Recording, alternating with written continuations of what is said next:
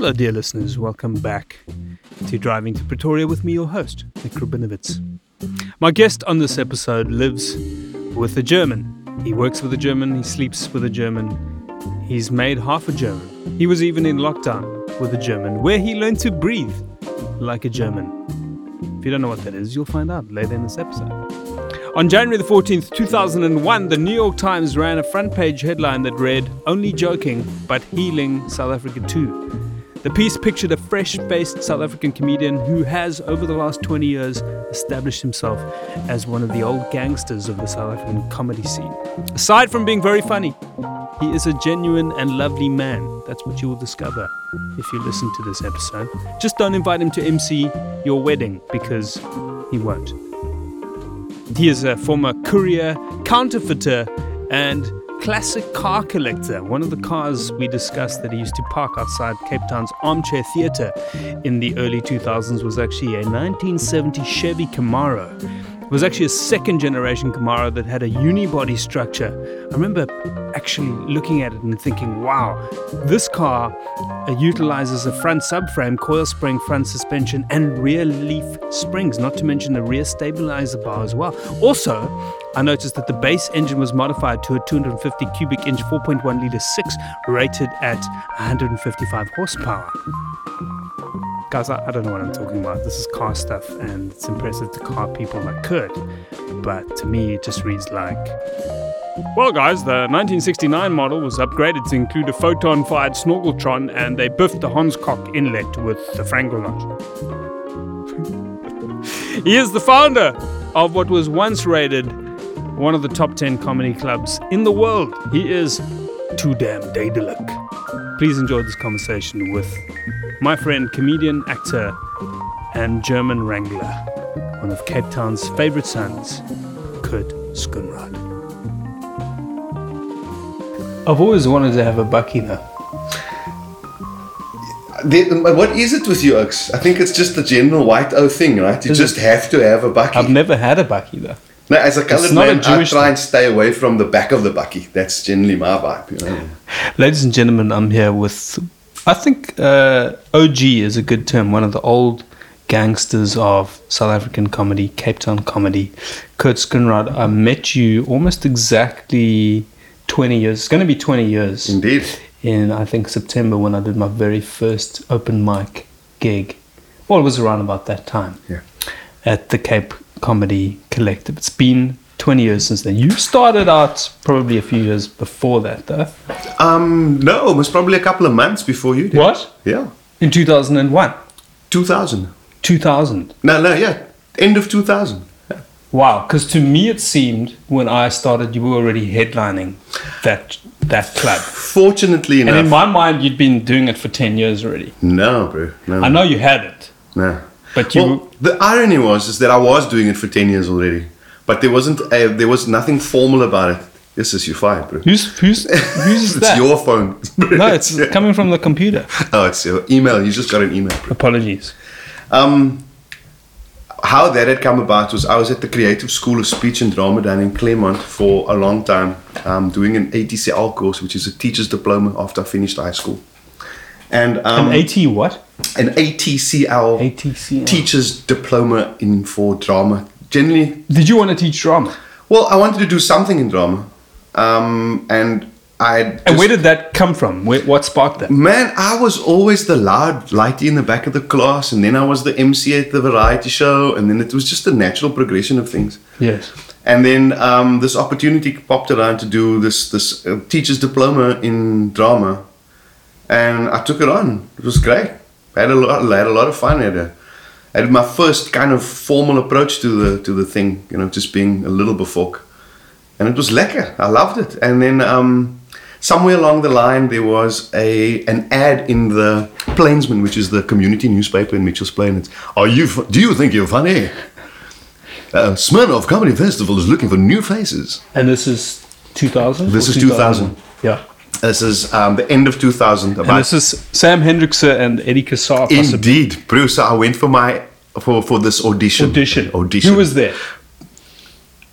Bro, there was a whole, you know, the, the, the dungeons of the Baxter. Yes. There's these long this corridor with a lot of rooms And Yeah, rehearsal rooms, yeah. Exactly. The re- exactly. So in one of the rehearsals, So you rooms- walk down there. Have you ever been in the Baxter at this point? uh, never before. Right. Shit, I've barely been to the city before, my bro. You know what I mean? As I've, I've literally, I went to school in Mitchell's Plain. I went to the doctor in Mitchell's Plain. I played soccer in Mitchell's Plain, and I never really left Mitchell's Plain quite a bit. Yeah. Before, I mean, at that stage, I haven't left Mitchell's Plain at all, really. And then, What um, were you thinking on the way to that audition? Like walking through those Wha- that building. What, what are you thinking? This My girlfriend at the time twisted my arm into trying out, and she went, "Just go and try it." I said, "I will prove you wrong. Okay, I'll show you that they won't choose me." yes. And then I went, through, Took a taxi, old school Mitchell's Plain style, bro. Got out in front of the Baxter, went up to the jaw there, stood in a queue with about 50 other oaks. Sure. Met a guy there called Alan Committie in the queue. In the queue. In the queue, bro. Same day, Alan Committie did a fall in front of the judges there. And it was part of his act, and they were like, fuck, bro, you're right there. You know, he's, he does that whole Yeah. slapsticky type of thing as well. So um, there was an older cat that was in front of me, an older English guy. He must have been in his early 60s at that stage. I was like 22 or something. Anyway, and um, I went, I tried out my five minutes, I prepared. Sam Hendrickse and uh, Eddie Kazar just sat there and looked at me like, this. Uh-huh. and they went, okay, all right, we'll, we'll call you. And then I walked out like, and that was so embarrassing. Can you remember what might have been in those five minutes? Oh yes, definitely. I can tell you what was in that Yeah. five minutes because I got to do that five minutes over and over and Yeah. over again for Yeah. the next six weeks. It was about from being from Mitchell's Plain and um, that Absa gag. So I stabbed him. That was from there. That was from there. Yeah, I heard that like two days before, and it was just based on That watching the wasn't. news. Uh, they put me back on my feet. That's the one. that gag? That's the gag. I'd like to thank Absa. for putting me back on my feet because they repossessed my car. Yeah. Wow. And then it's like, uh, can you prove it? From Mitchell's plan, can you prove it? Yes, I and stabbed him. that was the gag, bro. And You could uh, have financed the house and observatory on that joke alone. my bro, and I think I did. I did. I did. Yeah. I actually came across an article that was from the New York Times, dated January 2001. Ooh. so this is 20 years ago, and it Man. says uh, Lediga, 22 and black. That's an interesting description. Then there's Riaad Moosa, 23 year old Muslim of Indian descent. Who describes being taken for a terrorist whenever he wears his fez to McDonald's. Yeah. And then we have uh, Kurt Skunrad, Mr. Kurt Skunrad, um, and it's described as 27 years old, uh, who grew up, and this is clearly from the New York Times because it says the mixed race townships, Yes. and runs a courier service when he's not on stage. True story then. What was that? What was what were Well, you courier, couriering? Bro, here's the thing: is um, I was unem- after I finished the ATCL course, um, I was Is this unemployed. before auditioning for? Yes, it's before. Right. Yeah. Um, I was unemployed for an extended period of time. I think it was about two, three years or so, give and take a bit. I had a t-shirt business before then. I used to print t-shirts in my mom's garage. And um, what's the term we're looking for here? Copyright infringement, I think it was that I was charged with. Yeah. Who and- were you? co- Whose t-shirts were you? Nike, Reebok, Adidas. and uh, I thought to myself, myself, I've got a community full of oaks my age who are doing fuck all at the moment. So I just I used to print the goth t-shirts for the for the the, the um The kids at the under. What was that place in town? no it was just Um, it, it was literally the um the flea markets. I used to do Oh, the right. Cure t-shirts and a Market bit of Square. Green Market Square Right. that kind of thing. But I'd only trade like five or six of them at a time, and I was like lekker. But I was like, hey guy, we need to make more money here, you know. And then a friend of mine gave me a handful of labels, the like inside labels of like he was working at the Adidas place at the time, and I was like, mm, interesting. it's a hell of a lot simpler to print. And then I started printing them, and then I. Uh, I got a cell phone. I saved up for a long time. Back then, a cell phone was like that big thing that you The flopped brick, up with the brick, yeah. bro. It was like, and then um, I started putting ads in community newspapers all over the country, like factory overruns. Send us your address. We'll send you some samples. And then I sent out a couple of samples to PE in East London, and like a T-shirt and a cap and whatever. Before long, I was going from printing ten T-shirts a week to like a thousand. So I was making real money. And then um, the representative from, I think it was a Nike guy, was on a flea market in PE and he spotted his t-shirt there. Well, he recognized that they never ever produced a t-shirt in that color. and uh, very quickly, um, I just took the SIM card out of the phone and was like, "Hey, I need another job now." You know? Yes. And then I was unemployed for a little bit, and then I, I took a really cuck job at the airport, packing trucks, permanent night shift, bro, five in the evening to five in the morning. And within a few months, um, there was a sales job became available at another courier company across the road, a company called XPS. And I went to an interview, and I got that job as a junior salesperson.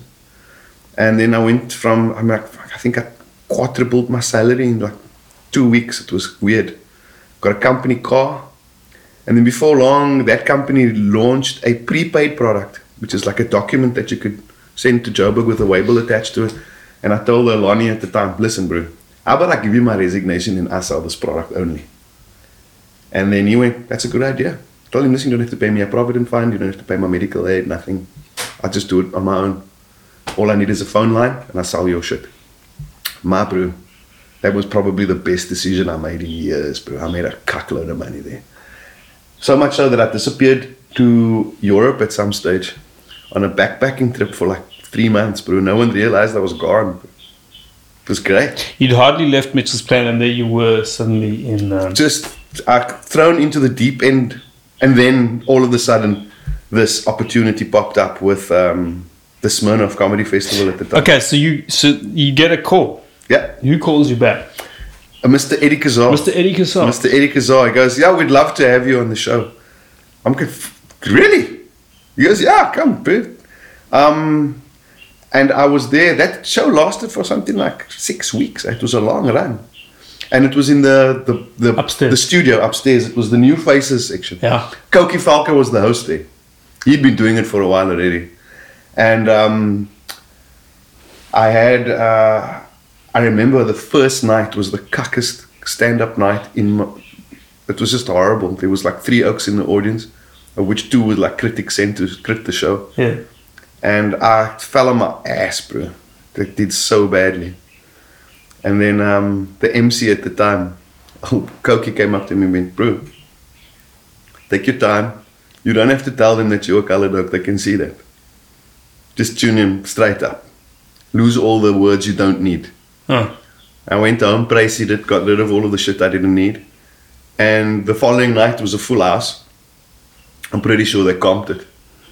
And I had, was probably the gig that set me up for the rest of my life, really. Mm. Because I just wanted that feeling again. Lekker, bro. Lekker. It just nailed it. It was like, The dopamine hit. And exactly. Boom. And then a week later, there's two English oaks barking in the audience. One with like a blonde dreadlock cat and his wife. Mark and Sam. Mark Sampson and Sam Pierce. After the show, they came up to me, gave me a business card, said, Listen, we're doing a thing at the Armchair Theatre just down the way here. Come and play with us. And uh, that was about September of 2000. And then it was just, the rest is history. and that was the beginnings of the Cape Comedy Collective. That was- Comedy it was just for the people. by, By the the people. people? Yes. Very communist vibey. Can I start the clap over here?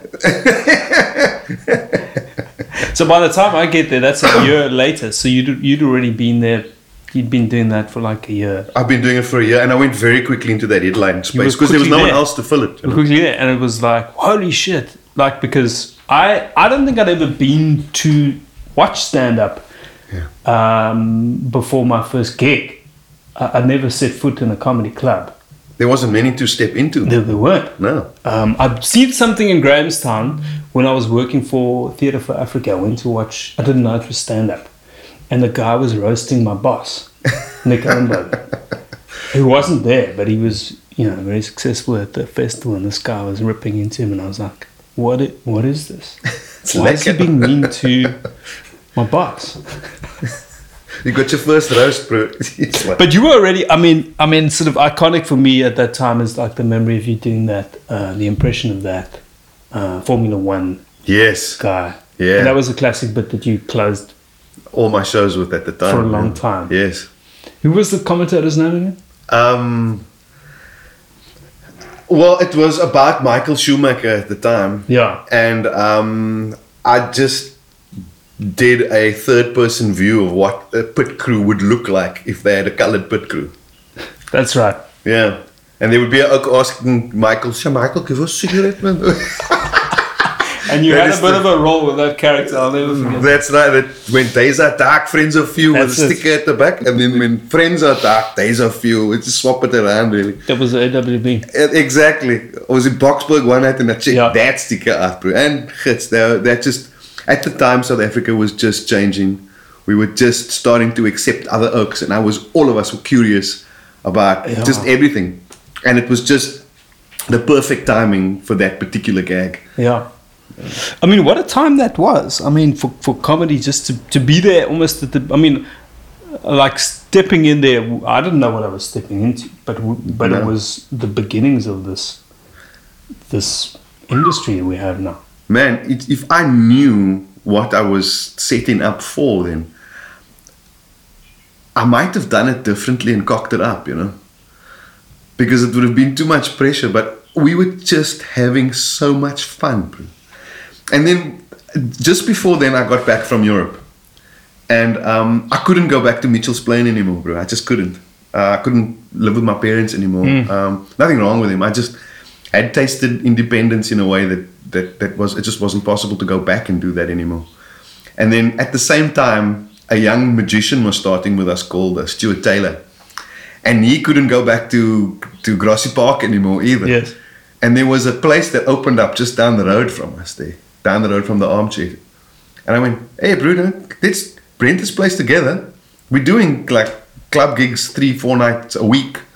We're earning enough bucks to do it. And let's be honest, the petrol to Mitchell's place is just too much bucks, bro. And he went, that's a good idea. And then we just moved in together. We, that, that lasted for about five years, bro. Um, I didn't realize at the time, but the other day I was at the College of Magic looking at old uh, photographs of Yeah. um, magicians, and Stuart being one of them. And he, was he quite a nerd back then? Was he Man, like quite a nerdy guy? I hope he's not listening to No, this. he must he's like a dick nerd, bro. Yeah? He was the dick nerd, the quiet, oh, that used magic as a vehicle. astray. But then if you look at the comedy industry today, how many uh, of them started off as magicians? Conrad Koch, Riaad Moosa, uh, Stuart Taylor. Back then there was um, Jason Cope. Jason Cope. Jason that Cope. guy, and of course that guy was he was left field and hilarious. Man. then gave it up at some point. Man, he, he, he's in the, mo- in the movie He business went right into now. the movies, yeah. Exactly. District Um, Nine. The- Exactly. He, he wanted to shoot movies from back then already, so it was it was clear his trajectory, and and Kagiso Lediga made it per- perfectly clear as well what he wanted to do uh, long term, and he wanted to make all of them. They were they were movie makers, you know. Do you remember Jason Cope's gag about the, the umbrella at the beach? No. He says there must be one more of a big cocktail under there somewhere, and his whole a- attack on comedy was just Surreal. He had this like yeah, surreal left kind field of approach to it. um, take, and then um, and then also what became quite iconic was this TV show that you did with I think Stuart. There was Dave Levinson going nowhere slowly. Yeah. Which then when did the car thing, the obsession with classic cars, That was always there. was that always there? That was who was that from? my Was it dad, my your dad, my granddad. Um, there was there was always a, a old car in our space, but not like in a grass growing through it uh, on, Yes. on the, the front lawn kind of vibe. Not like that at all. My my granddad was a mechanic, so he fixed all the Oaks cars and stuff, and I kind of got reeled into it quite early on. I remember this big white old 50s car and this big steering wheel in front of me, and he'd go, I, I pump the brakes, my boy. Gooi the brakes there. And he says, I can hold it down. And they'd bleed the brakes like that. And I'd be, Saturday mornings, I'd be helping my granddad bleed the brakes. And my dad would be there and they'd be fixing cars and talking about it. And there was always a car chat. Oh. And I was very interested from day one, man. And uh, the first, and of course, there were the big TV shows at the time. It was Starsky and Hutch's Gran Torino Ford. There was um, Dukes of Hazzard's Dodge Charger, and there was Smokey and the Bandit and the Were Trans you into the Dukes of Hazzard? Oh yes. Because I went through a Dukes of Hazzard phase where I refused to get out the door of any car. I had to come out at the, window. those oaks welded those doors closed. They did. They did everything through the window, and those iconic cars. In my generation of people once we could afford something like that. Uh, Because suddenly, and might have been the time I arrived on the scene, but like around about then, it suddenly became the comedy club took off, uh, the armchair took off, and and then parked outside pretty much every gig was. And I don't know who they belonged to at the I can tell you exactly what they were and sexy. who they, but there was They a were- whole string of muscle Yeah. cars outside. Uh, Koki Falco had a Gran Torino. Colin Moss had a Ford Mustang. I had a Chevy Camaro. Um, and there were a couple of others. Old Paul Snodgrass had an MG. it was just- it was just- he was the odd guy. Um, but there was a there was a big thing with It was the Comedy All Stars. This, this is That's what the right. group became known as. Uh, and it was like those guys you mentioned and a few other people. And I desperately wanted to be a Comedy All Star. I really remember that very well. Thinking, what do I have to do? Short of buying a classic car that I can't afford because I just had a fucked up old red beetle that I was too embarrassed to park anywhere near that street. you know the irony is I own a Beetle now. Gee. A 1949 What's happened? split Did you have to Beetle. sell cars? Man, Because those cars must have become very valuable. They did, they did. Um, I had a 57 Chevy Bel Air, that was the black one, you remember that one? Yeah. And a yellow Camaro. And I sold both of them to start the comedy club. Got about a million rand for the two of them. That was almost 10 years ago. Yeah. But 850, give and take a bit.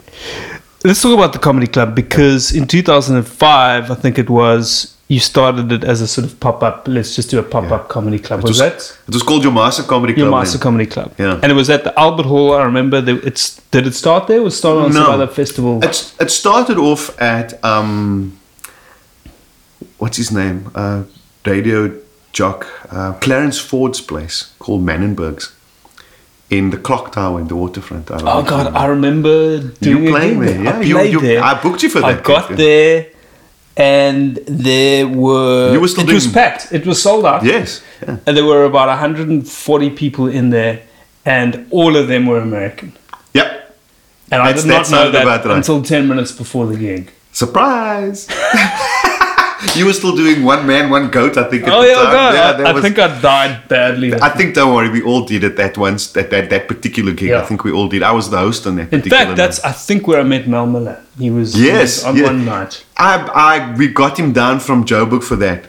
Um, what was great about it was that um, it was one of those things where it started to get pace because the Cape Town Comedy, so the Cape, the Cape Comedy Collective was defunct at the stage and it wasn't ex- it didn't exist anymore, and it left a big Yes. cavernous vacuum there that we needed to uh, fill. we didn't really, the younger guys didn't really know what had transpired, but I remember being called to a meeting. There was a meeting Yes. with all the comics. Yeah. And I have this very clear memory. All, all, only thing I can remember from that meeting is Stuart Taylor, who was sat in a corner.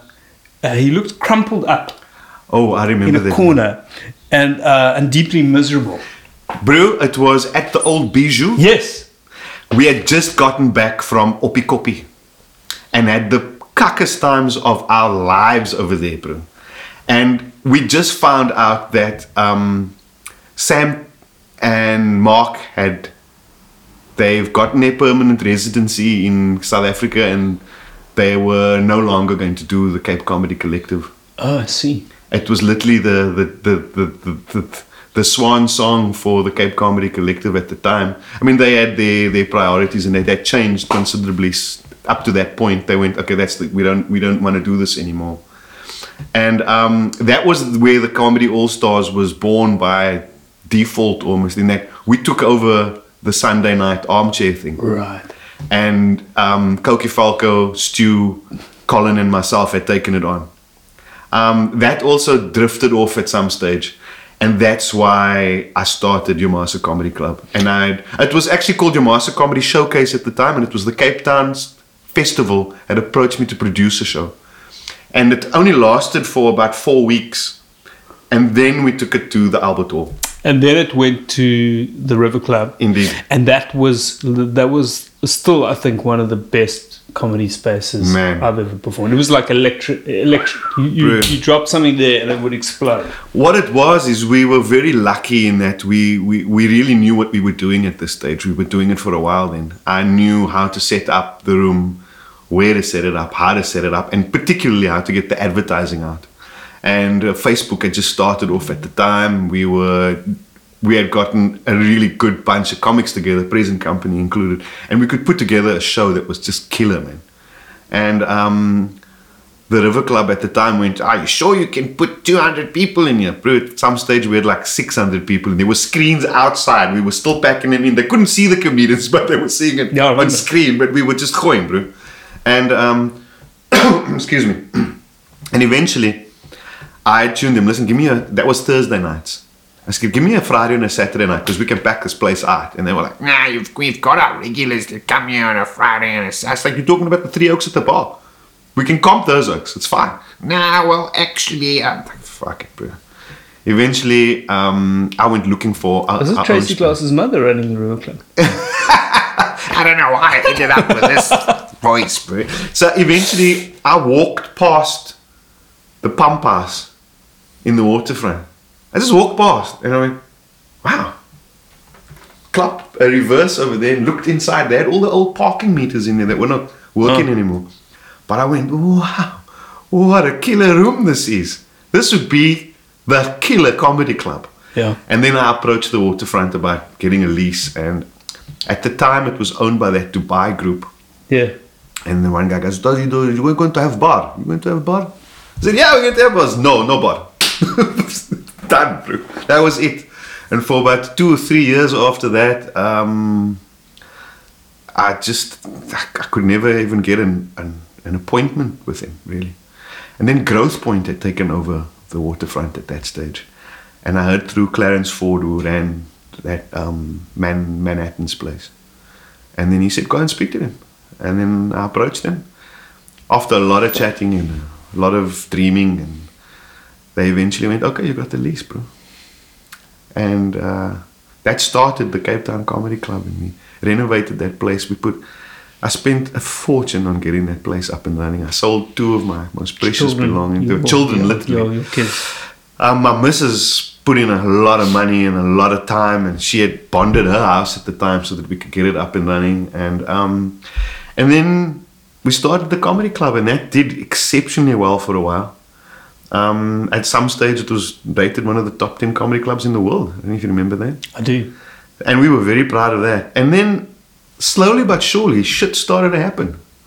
Um, small things, small things. One one percent increase in VAT. You'd be surprised what they can do to a, small to a medium-sized business. Then there was the water shortages. Now, who's going to come and visit a city when you can't have a shower, bro?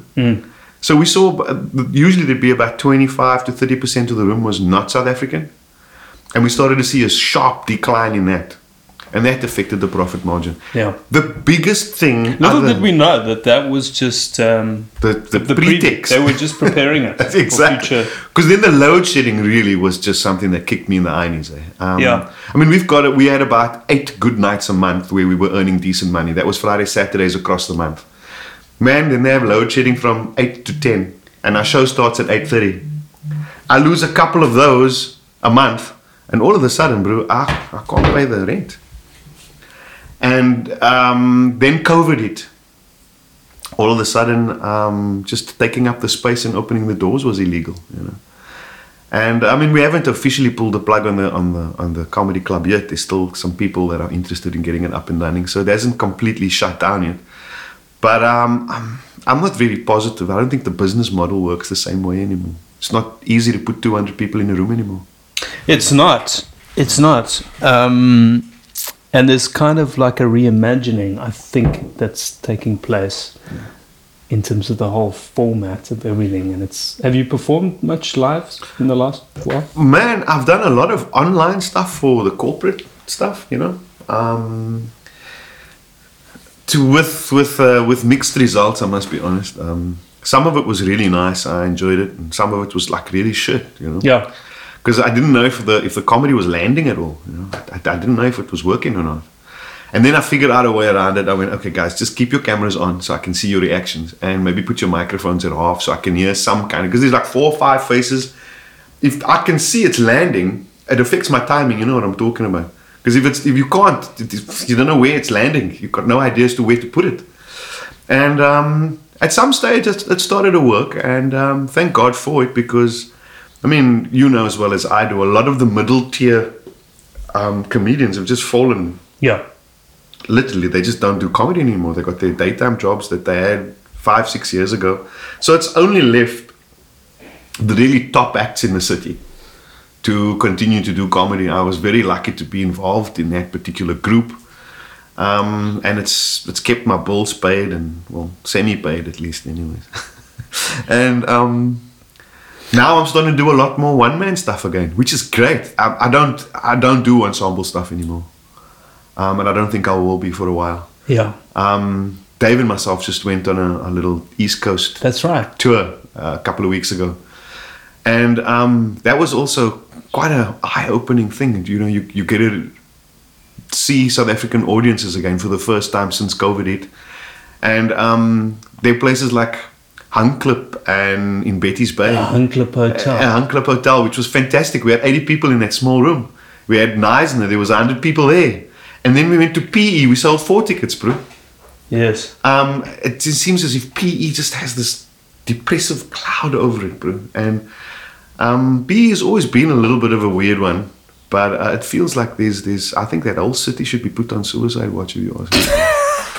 And there's- If you're in PE listening to this, you're not. Um, no, they're lovely people, and you know, do you three years- find do you find that getting back on stage now after this pandemic, or we're still kind of in this pandemic, that it it is a bit like starting again? Oh, definitely. It's we. I've been very lucky in that the, the, the, the almost twenty years I've been involved in it, I've reinvented my particular thing a couple of times between Jou Ma Se Comedy Club and Cape Town Comedy Club and my own career, and which was always there. Um, I just had a flashback to your very first. I think it was your first one man show with the boxing gloves. Yes, punchlines, yeah. Punchlines. yes, a boxing themed show. Is that poster up in your house anyway? It's in the Baxter. I see it all the time when I'm backstage. I don't think you should go and remove it. I think I should. Well, relieve it of its space. Um, you've you you've lived with a German for twenty years. In fact, I think that's what your new show is called. Well, like that. yeah, Is this is the last, the last Oh, one. the man last, I had, the yeah. last one, man. Living with the German. Living with the German. Yeah. Um, and I want to talk a bit about your, your some of your lockdown lessons. But how was lockdown with the German? Well, it was um, it was challenging and fun at the same time. We got to spend a lot more time together. We we complained that we didn't get to spend a lot of time. And is it true what the relationship expert um, Esther Perel says about spending a lot of time together? That repetitive cleaning is the antidote to desire. And she mentions this in a book which I recommend that you read um, about sex in long term relationships. Have you heard of the book? no, I haven't. It's called Mating in Captivity. Yay, bro. Panda comes to mind, and how unsuccessful that particular species has been with the, under Well, the it microscope. depends. If you feed her bamboo, you never know what might happen. But Germans aren't big on bamboo. Um, They prefer sauerkraut. Uh, and then I also you you also looked into your genealogy, I think, and discovered some German. Or you knew about the German connection, or is there a German? There was no German connection. German it was connection. it was that BBC show. Were you called- on that show? Yes, I was. Who do you think you are? Who do you think you are? And that was, and you know, as a comedian, Did they test your DNA, or how did it work? let me tell you the story. Um, I was like, shit, man, this sounds like great press when we get on TV, do some stuff, sell some corporates, do the thing, right? And then I was so unprepared for what came out of that, bro. Um, there was a lot of stuff that came through. Firstly, during that process, I found out that Catherine was pregnant with Jack. So while I was trying to ex- find out more about the, this family tree, I was extending a branch on the other side I didn't know about, you know? So it was a weird a irony. A really weird irony to all of that. And then also my granddad, for example, my dad's dad, he died when my dad was eight years old. So very early on. And then um, it was always said in the family circles that he had um, he had died from being over anesthetized in an appendectomy. He had an, his appendix removed. And the official cause of death at the archives was he had um, chronic TB and heart disease. And I was like, that's bullshit. My grandmother was an exceptionally pedantic woman. She would have known if he had TB. And I didn't buy that at all. And, um, well, it made sense at the time that someone was responsible. and was not going to be held responsible. And the cause of death was a completely different thing to what the family had sus- suspected for years. And um, I questioned that lank, and it came as a bit of a shock to me. And I keep thinking about how my, my dad's life would have been completely different had his dad not died when he was eight years old. Because he had owned quite a bit of property in Cape Town at the time. And this was in the 50s. And my grandmother had all of this property take removed from her over a period of 10 years, little bits here and there. And eventually she was left destitute. Trying to that, look after three boys. of group areas or Um, yes, Combined areas, with- yeah. combined with, uh, with, with, with, this thing and social structure at the time and um, being a woman and owning property. In other words, my dad's life would have been immensely different had he not gone through that particular thing. And then I also found out that I had an English branch of my family, the Campbell's. I didn't know about. And Schoonraad, which is Dutch. And um, my grand, great great grandfather, Johannes Cornelis Schoonraad, had married a colored woman and was disowned. he was disowned by his He was family. disowned by his family. And um, they still a very successful family living in the other end of Cape Town. really Yeah, true story. Jewelers. Not called Schoonraad or It's called. They're yeah. called Schoonraad. They're called Schoonraad, yeah. And did you have any contact with them None whatsoever. the? No, no. I, I, I don't have any need to either. You know, it's just interesting facts. And um, they had, I mean, I don't know anything about them. Um, no contact whatsoever, and um, no intention either. Uh, so don't worry, Pete. Don't worry, I'm not looking for you. Um, this is a bit of a theme, I think, on Mm. this podcast. Well, it's certainly becoming a bit of a theme. I was talking to one of our guests was Dan and Oliver, who thinks he might have a grandfather in Rondebosch, knows where the house is, but feels nervous about going there. So I offered to be the front man. Um, and have you, have you, have you? for the job because I, because I have started to take on this job on behalf of one or two other families because I've been uh, quite obsessed with genealogy for a long time. So I've discovered, for example, that we have an Afrikaans branch of the family because um, Solomon Rabinowitz from Steinkopf, which wasn't a white area back then, um, he married Johanna Magdalena Christelena van Schalkwyk van der Merwe van As Uri. Hulle het genaai in Springbok. Net een keer. and uh, so a few weeks ago, I met his grand his grandson. So this guy, this guy's grandfather and my grandfather were first cousins, living together in, in Steinkopf. And this guy doesn't speak a word of English. He's from Potchefstroom. Like genuine Afrikaans. Genuine. Hy neem meneer Rabinowitz is wonderlik om die te ontmoet en want ek het in in die restaurant gekom. I came inside and I saw you and I thought that's not him because he must be a oomie. We're not really Jewish, but we give each other socks. Hoe gaan dit dan? So this this thing. Then I found out that this Johannes Cornelius Schoonraad, um, 1899, was fighting in the Anglo-Boer War, and my other great great grandfather, um, John Campbell, was also fighting opposite on sides? opposite sides. Wow. They both died there. How crazy is that? How crazy is that, bro? How crazy is that? And this is all archived stuff. This is the genuine Yes. deal. He came from from the island of Saint Helena. He came here as uh, as a tailor. He was producing the Is police Campbell uniform. or Campbell? Campbell. He was producing um, police uniforms at the time. This is all documented stuff. I mean, I would never have guessed this in a million years. But it's all archived, and there it was. Also, then there's another ex- extension of the family that's in Hout Bay. Not Hout Bay, sorry, um, Kalk Bay. A family of fishermen. It's my mom's dad's family. And we went uh, to the old church over there where we pulled out the marriage records and all kinds of stuff. A, a lot you of meet those- the fishermen? Yes, I did. I was on the pier with the fishermen. These are great cousins of mine that I've never. So you approached the fishermen, but you thought, fuck the jewelers. Fuck the Germans.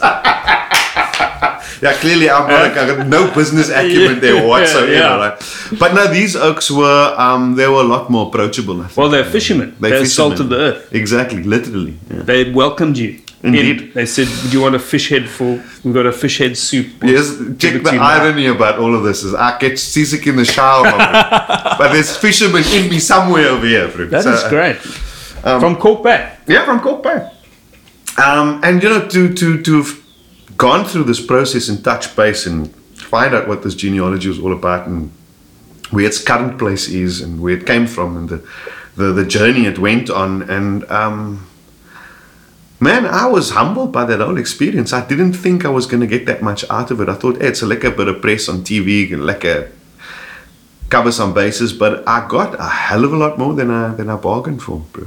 Well, and I think that also this is the this is almost the story of Cape Town, and and and the story for thousands, maybe hundreds and thousands of people who don't know anything about their origins, and it's True. this melting pot, and there's the most extraordinary. I mean, I discovered recently I have Muslim family who from the District Six who thought they were completely Muslim. It turns out. Surprise! that's a big surprise that one You know, at one point there were 6,000 Jews living in District 6. And um, my the turn of the dad mentioned this all the time. He, he, he was one of those families that were dispossessed by this Group Areas Act. And he reckoned there was a there was a big Jewish community in, in District 6. He remembered it clearly. And um, he said what was great about it was these people were from so, their, their, their backgrounds were so diverse Muslim, Jewish.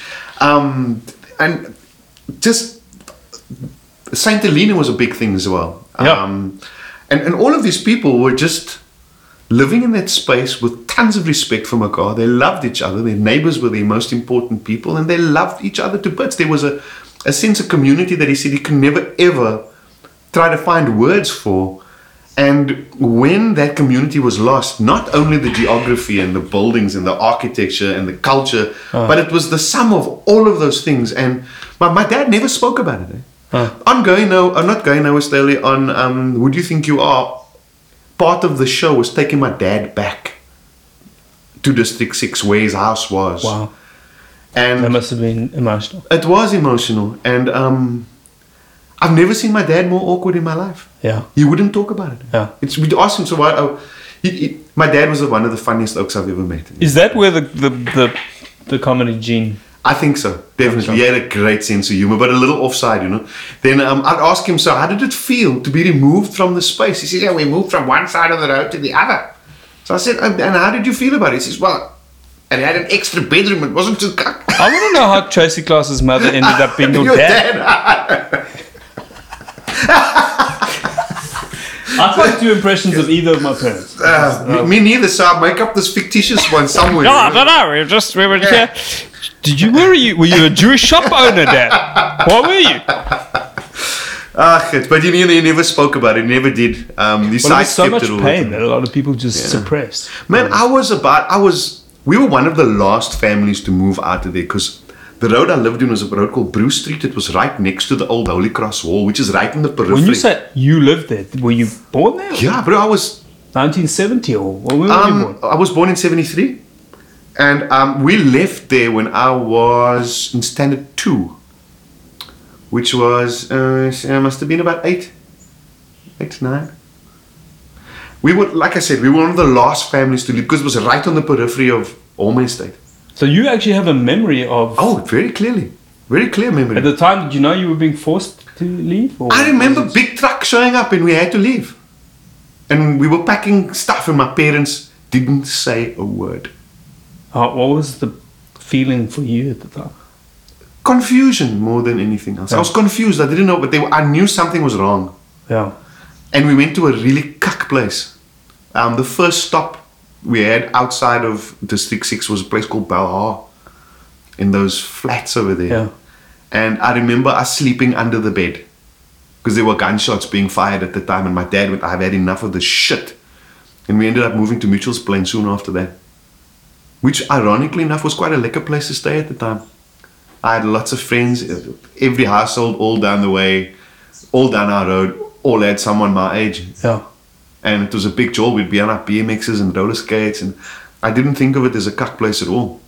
And as, you know, things progressed and time went on and tik became popular and things changed. But back then it was, I mean, I know a lot of really cool people that came out of Mitchell's Plain. They still are. You know? You know what struck me as you were describing, you know, what um, District Six was was like in terms of that Yeah. melting pot of cultures and you know just people being people Yeah. and and loving the diversity of that. This um, this New York Times article that I mentioned from two thousand and one. The headline is only joking, but healing South Africa too. That was on the front page of the New Was York that the Times. front it was the page? front page. I had a picture on the front page, bro. It was unbelievable. For Oak just starting out in comedy. Is that down- framed? Have you framed that? That, that I still gotta get a copy of that, bro. We need to get that.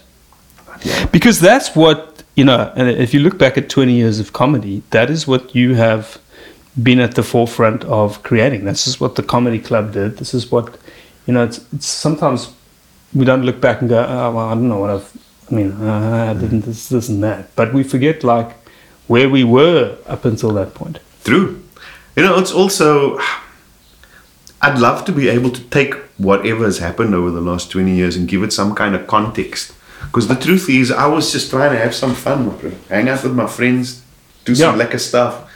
And when you look back at it in, in any form of continuity, you, you realize that we, we changed a game, a significant one, where you speak truth to power, bro.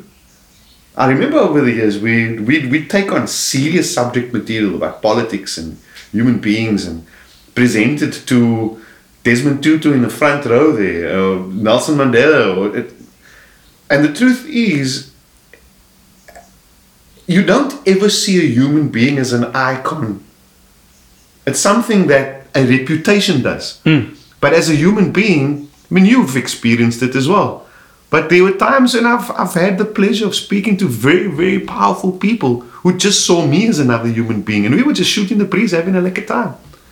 And when you look back at that in, in retrospect, you realize that there's there were significant moments in your career when you potentially changed the game a little bit.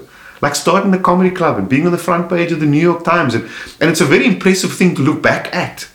But there was never an intention of doing it at the time. You were just having fun, man. You were trying to you were just trying to play. We had a lot of fun, and we also had a lot of not fun. And one of the not fun, well, one of the first, I think it was the first corporate I did was was, with you. It was uh, in Caledon, actually, at the casino, and and I remember dying hard. in fact, I remember. That gig with Mel Miller at the Manhattans or, or Mullenbergs or whatever Yes. it was called. It was the first time I heard the the Mel Miller. Mel Miller gave me the Mel Miller speech Yes. about don't let it, don't let the good ones. What was it? Don't let the good one go to your head and a bad one go to your heart. Yeah, which is you try you try to do that. It's it's uh, challenging, but uh, do you have a memory of some of the worst ones? Like some of the worst ones. Man, I can tell you straight up Yeah, right tell now. me. About 10 years ago, Mining Indaba, bro. Corporate gig. Yeah. Um, Cocktail hour. No, no, Was no, it no. at the cocktail hour? Bro, Or at the full cocktail hour conference? would have been no, no. th- th- this full was conference. no. This was the um, the evening kind The of gala dinner. sundowner garden Right. sundowner before the big gala event the following. Were they night. at standing? Were they at cocktail tables or were they seated? Let me explain it to you. Yes, paint the picture. Kleinmond. Kleinmond. the the the the golf estate out there. What's it called? Uh, Arabella. Arabella. Arabella. So I'm I'm driving to this gig and I'm going. Okay, That's a long then. way to drive, but it's further to drive after you've died. No, no, bro. I had to sleep then have breakfast for those people the following morning. And you thought that through as well. You thought, is it worth seeing these people? Bro. No, actually, on the bright side, let me tell you what happened. And it didn't. They didn't realize I was the comedian. That's how bad it was. What did they think? So I get there and they're showing me this gig, right? And I'm like, whose cuck idea is this? Because they had three separate groups of people, but like a kilometer apart, right? Yes. There was it was themed. There was like a a. Was there a swimming pool in the middle between? I was on the bridge on the swimming pool Oh, there we go. in the middle of all of this. An event organizer's dream. Ah, this is a great idea. Just it's Tracy Clauses again. This is a great idea. What we're gonna do is put the comedian on the bridge, lit up. Yeah. Right? And then there's a big jaw on that side with 150 people. There's a big jaw two Yeah. kilometers apart. Now you know that big lo- Yeah, y- yeah. yard lawny thing they've got that's With the big fake rocks lawns. and the fake waterfall. the whole shebang, bro. The waterfall's running next to me. You can just hear the waterfall in the microphone, not the bra. Yeah. There's another. Okay, it's all themed. The one is like we've got like a um, Cape wine route theme thing, and then we've got a a Shebeen theme on the other side, and it's all decorated yes. beautifully. And everyone, bro, I did a half an hour on my own on that bridge. No one realized I was there. You were basically at sea. I was at sea. I could have been. They had a spotlight on from the building over there, two kilometers away. They had a I was like, eventually, I went, listen, I'm gonna just stop this torture, okay? And drown myself. How about I go and I'll just meet you at the bar for a whiskey? I'll tell you a joke there because this is going really cuck. I walked off stage. There wasn't one clap. There wasn't a brew. Nuts. They didn't know I was there. They did actually clap, but you couldn't hear them from the other side of the fairway. And then, of course, they pointed out that none of these people are from South Africa. Most of them don't speak English. Yes. And I'm like, how much was that again? You're offering for this gig? and then I went, yeah, I gotta pay the bond this month. Off you go, bro. And then there were others. But wait a second. So, so because we like to talk about this on this show, where you've just died hard, Yes. And you are far from home. You're, Yes. you're an hour and a half from home, and it crosses your mind. Okay, there's uh, there's there's the bar, there's the tab at the bar, there's Yeah. the room, which Yeah. is very nice, the Arabella. Uh, and do I then face these people at breakfast the next day, or do I get in my car? And that's often the thing with comedians: is you know how bad the gig was if you then decide to get into your car. and a lot of time, people don't want to drive home; they want to get as far away from. Bro. There's some people who've been interviewed on this podcast who've who've died in Durban and driven their cars to Pretoria Just- immediately after the game. Just to get away. Yeah. Bro, you know, you can't run away from the embarrassment. You try to, right? You try and drive away. I think this is where the idea for going nowhere slowly came I from. I think so It's too. Dying hard. Uh, Bro. I went, this, I got a new, a, a rule a good years, a good couple of years ago. I made a rule with myself. I don't do weddings anymore. Yes. Because you still have to have dinner with him after you've cocked it up, right? And it's worse if they're your friend. Oh, bro, if it's people you know, right? Because, Joe Peter wouldn't talk to me Ah. for two years. dude. Also, comedy's not a good place. I'm joking, Joe. It was about a year and a half. Comedy's not a good place for a wedding. Because you, you're going to No. take the piss. That's your job. Yeah. You know? And weddings are all flowery and oh, it's stuck together forever in the future. And I, I'm going to take the piss out of that. Yeah. You know I remember looking across it. It was Russell Brand's parents-in-law, and I said, I quoted. There's a quote about love is love is like a bed of roses. Uh, you'll get pricked. and I was like, isn't that the case? And the, and these two people just stared back at me. And then someone whispered they were divorced 35 years ago. Oh, And then you just shit. went on. Sorry, let me just wash weddings. my foot down So there, no man. more, One you second. decide no more weddings, and then you go, okay, one more. And then what happened? Man, and then there were other embarrassing moments, dude. And I mean, you, you're gonna, you guys are gonna just not believe what I'm saying right now, but it was the truth. It was, uh, I was the the embarrassed one. We had Koki Falk and myself were booked to open for Pauly Shore, and Pauly Shore fell on his ass, bro. Didn't do well at all. You opened for him, you did 10, 15 minutes. Both Koki and myself, we were supposed to warm up the crowd. Yeah. So you warm up the crowd, he comes on, he dies. We, Koki and myself, killed it, and then he came on and went. And then the event coordinator, were you still at the gig? Sam Hendrickson. Sam Hendrickson came to you and said, um, No, no, no, no word was said. not a word was No, said. No, not a word was Can said. Can you come back? Can you? Not a not, not a No? word was said. We all know what happened, though. I mean, the audience saw what happened. Yes. Um, but you know, also uh, we forget sometimes when a, a, an act shows up in South Africa. A lot of the time, it's because it just hasn't been popular in the states for a long time. You know, and um, there were there are exceptions to that, of course. Um, we I also opened for Russell Peters, um, and he was a superstar. Yeah. time. and that was lekker. It was great. I opened for a religious Jewish comedian a couple of years ago I remember that. Uh, um, in Sea Point. yeah. Uh, it was a Pauly Shore moment. Okay. And on my way home, the rabbi phoned me and said, Can you come back to close the show? It's going badly. And I said, That I can't do that to the guy. There's a respect there. And he Yeah. said, Name your price. That must have been going really badly. you know when the organizer goes, name your price. That's brew. It's gone tits up. Right? There's, there's no saving it now. Ah, brew. And you know, it's it's firstly, it's great to be ca- called back. It is nice, but It I wasn't going to do that. No, no, because there's a there's a mutual respect there between acts. You, you you you don't do shit like that. You know. Um, but I can I can empathize with the organizers going, brew. To anything, just call Nick, call him. Um, we haven't spoken about many things I'd like to speak about, but maybe for another time. Uh, living with the German was one of them. Yes. Um, living with the German's parents in Germany, going to Germany, all things German. Man, bro, I've been blessed in that.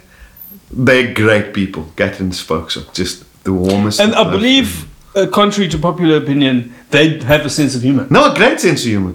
Bro, my biggest gig I've ever done was at a castle in Mannheim, Germany.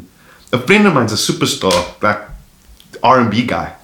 And I was at a concert there with him, just backstage. Make you remember this. And he turns me, I, I got the video, I'm gonna show you the video, bro. And he turns me, do you wanna go up and do 10? And of course I'm like, yeah. Is this before his concert? Th- No, during his concert. During his concert? No, but 15,000 people, bro. What? It's packed. It is packed and pumping. He goes, you wanna do 10? Fucking go. Give me that mic. so he goes out there, he introduces me, and I do the first 15 minutes of my living with the German material. Oh bro. my God. And I nail it, bro. They're loving it. They because it's like it's very, very taking the piss, but in the most beautiful Yes. way. It's like here's an example. I tune in. What is it with the German accent? You you can't get upset in public because it's clearly there's a history with getting upset, and we all know what happens when you get upset. Yeah. So you gotta like downtone your upset vibe. Have you checked what they do? Is they breathe louder. They just go like this. Maar bro, ook ze staan to point at each other, bro.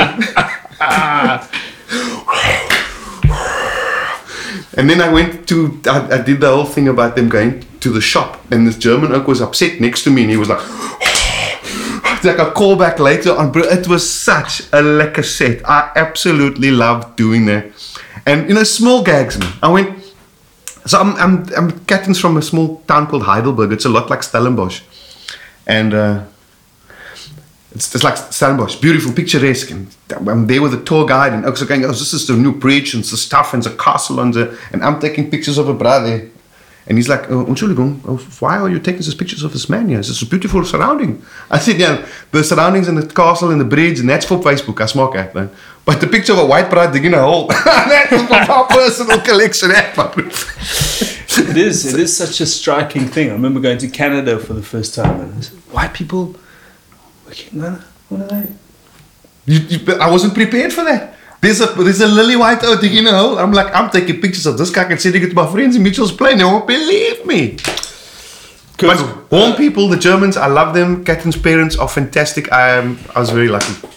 And and yeah, German people. Um, I think surely there's uh, room to do more in Germany for you. Bro, tons. A very good friend of mine is a comedian there, and um, we did we did a co-production there called uh, the Berlin uh, South African Comedy Exchange, and we both did 45 minute set, and it went so well that I will definitely go and do that again. This is great news. You've been uh, you've inspired me, uh, my good man. I'm, I'm just about to start a podcast of my own. Oh, really? It's it's Um, actually a lot of fun. Clearly, and um, I've been wanting to do it for a while and never got around to doing it. This is one of the fantastic advantages of not owning a comedy club anymore. That's right. I can take on You're new things, to and do do, all kinds, of crap. Um, it's been an absolute pleasure. Just uh, first of all, just having you in my house for the first time. That's Thanks actually the main me, reason. I, I do this.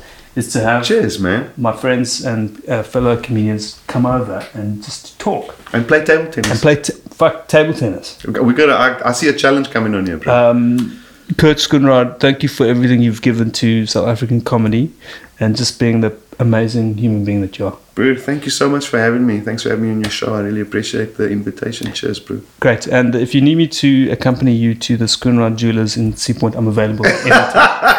Yeah, that's right. I mean, I'm gonna try and stick out with a ski mask and take the edge right off, my bro. Let's get some diamonds. Those are your diamonds. Okay. That's that, bruh. Hand him over, guy. I want my jeans back, bro. Actually, my even, even jeans. better. I think we should get some Germans to accompany to a company. Yeah, I was like, hey, don't worry, we are all here with him. This is 12 carat, not 18. yeah, hold on. Yeah. No, this is the gold. Yeah, the other one. Ah, bro. Cut! Well, I, I really enjoyed listening back to that episode. and I had a great time with Kurt.